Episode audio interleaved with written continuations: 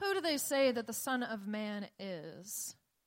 Well, the first answer to even begin understanding this comes from the book of Daniel in the Old Testament, uh, which falls in the apocalyptic genre in the books of the Bible, like, like Ezekiel or, or Revelation, right?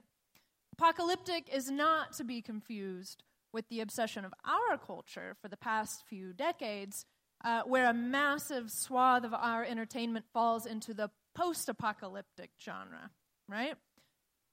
I think it's easy to see why we love the post apocalyptic dystopia. Movies help the medicine go down, and our times have some bitter tonic to swallow. We see zombies, figuratively, all around us vacant stares and mass transit systems, children losing all consciousness in the consumptive obsession of tapping on a screen, the value of human beings being equated to what they can produce for the free market. It's a caricature of us, the zombie is. Our own kind lost, our own selves reduced to meat. We see the world ruled by robots in the post apocalyptic that's code for a mechanization of a society where human labor has become beneath us and eradicated as far as possible. That despite of our advances, or perhaps driven by them, we really are unable to stop war with one another or our poisoning of the earth and are driven by expansion and increase, and that we can't help ourselves and so a machine decides that for our own good, it will rule us. We know in our reality that ocean levels are rising and that thousands of square miles of dead zones are forming in them due to agricultural pollution runoff and because we dump about 8 million tons of plastic into the oceans every year. So, we cinematically envision the catastrophe we see coming. The earth turned into a desert or a frozen wasteland. The archetypal flood returns, and perhaps a remnant will remain this time too. We sit at these movies with our gallon of soda and bag of hydrogenated butter flavored oil with popcorn mixed in and watch ourselves pitched into chaos and destroyed by terrorists, aliens, animals, asteroids, dirty bombs, plagues, and sharknadoes. C'est la vie. It goes down, the medicine and here ends the lesson in the scripture of our living rooms. Now, when we talk about the scripture of Jewish times, it doesn't depict life after cataclysm, but life during it. It stems from this worldview that, belie- that believes that everything that happens here on earth represents and correlates with a larger heavenly struggle between good and evil. So it takes current events and gives them cosmic significance and anticipates future events on earth in light of the coming battle between the forces of God and the forces of the devil.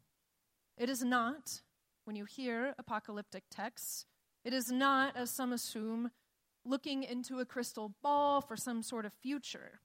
It's trying to make sense of what's going on now in the world at the time. And it's revealing, that's what apocalypse means, revealing revealing who is on what side. Who is the Son of Man? In the book of Daniel, four beasts come up from the sea. The sea is the heart of chaos and destruction. All monsters come from the sea. And these beasts were monstrous creatures half lions, half eagles, bears with three tusks, four headed lions with wings, beasts with iron teeth and ten horns, and the horns have eyes and mouths on them, and they're ravenous. It's all of the grisly ingredients to make a summer blockbuster before there was one. Daniel, though, is written in a time of Jewish captivity by a captive people. Like our movies, these translations are easy to see. The beasts are the empires which hold them captive, characteristically defined by how the empire consumes all it sees, its growth unstoppable, its appetite of an unfathomable proportion. But then Daniel sees a vision. The Son of Man comes. and approaches the throne of the Ancient One. A frail human being steps forward with the usual number of eyes and a set of normal, decay prone teeth and not even one horn. The Son of Man is the one to inherit these beasts' kingdoms. What are they saying about the Son of Man? Jesus asks his disciples. He has taken on this title. Jesus had brought all of them to Caesarea Philippi, and there's a temple there. It's carved out of the rocky mountainside. Caesarea, Caesarea Philippi had just had its name changed from Paneas. It was a temple of the pagan god Pan, whose image remained all around. But now there were more inscriptions Caesar, Lord, Son of God, Savior, etched in stone all around them. Who do you say that I am? Jesus asks. And the disciples look up to see Daniel's vision around them the bust of a man who believes himself to be God, the beast, and then the human form of Jesus. Peter stands for all of the disciples and says, You are the Messiah, the Son of the living God. It's a famous moment, the confession of Peter, but this is not a moment of Peter being saved by a confession of the faith. It's not important here in the fact that he's not going to follow up with God from God, light from light, true God from true God, a theologically orthodox, intellectual, complete understanding of the nature of Jesus. It's important because he looks around him and declares the gods he sees, Caesar, the Son of God, as dead. You are the Son of the living God. It's clear, actually, that Peter is still confused about what Jesus is like. Peter, here, famously, is handed the keys to the kingdom. It's yours, Jesus says. Take it out for a spin. Peter does. And he doesn't even make it a block before wrecking the thing.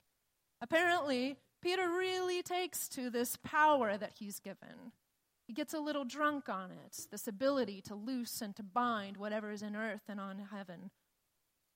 And Peter is rebuked by Jesus for telling them, when Jesus tells them that the, that the Messiah must suffer and die, Jesus calls him Satan. So much for the rock. Spoiler alert for next week. Brian McLaren writes that, like most of his countrymen, Peter knows with unquestioned certainty that God will send a Messiah to lead an armed uprising to defeat and expel the occupying Roman regime and all who collaborate with it. But no, Jesus says, that way of thinking is satanic, the opposite of God's plan. Violence cannot defeat violence, hate cannot defeat hate, Fear cannot defeat fear. Domination cannot defeat dominations.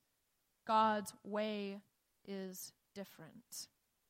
God must achieve victory through defeat, glory through shame, strength through weakness, leadership through servanthood, and life through death. It's like Jesus says, So you believe in God? Great. But what kind of God is it that you believe in? What are you going to do with this belief? If we are to have any meaningful faith of our own, we must ask ourselves the same questions. What kind of God is it that you believe in? If you didn't believe, would your life change at all beyond the way you spend an hour on Sunday mornings? Because we too travel to this place with the disciples and we look around. What does empire look like now? It's not like ancient Rome. The emperor might just have new clothes. They really are better at being invisible now, for what it's worth.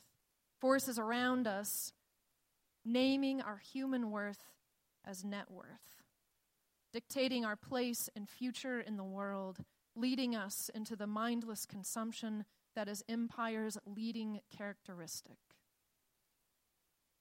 What would it look like if we rejected this bitter tonic? For what it's worth, this is not a point about watching movies. The person I love and respect most in the world goes to plenty of movies, and I wouldn't change her for the world. That's not what I'm getting at. My, emo- my own, I may not need to go to mo- movies because my own imagination functions just fine in extrapolating the data. And I don't want this sort of medicine to go down. Caesar isn't saving anyone.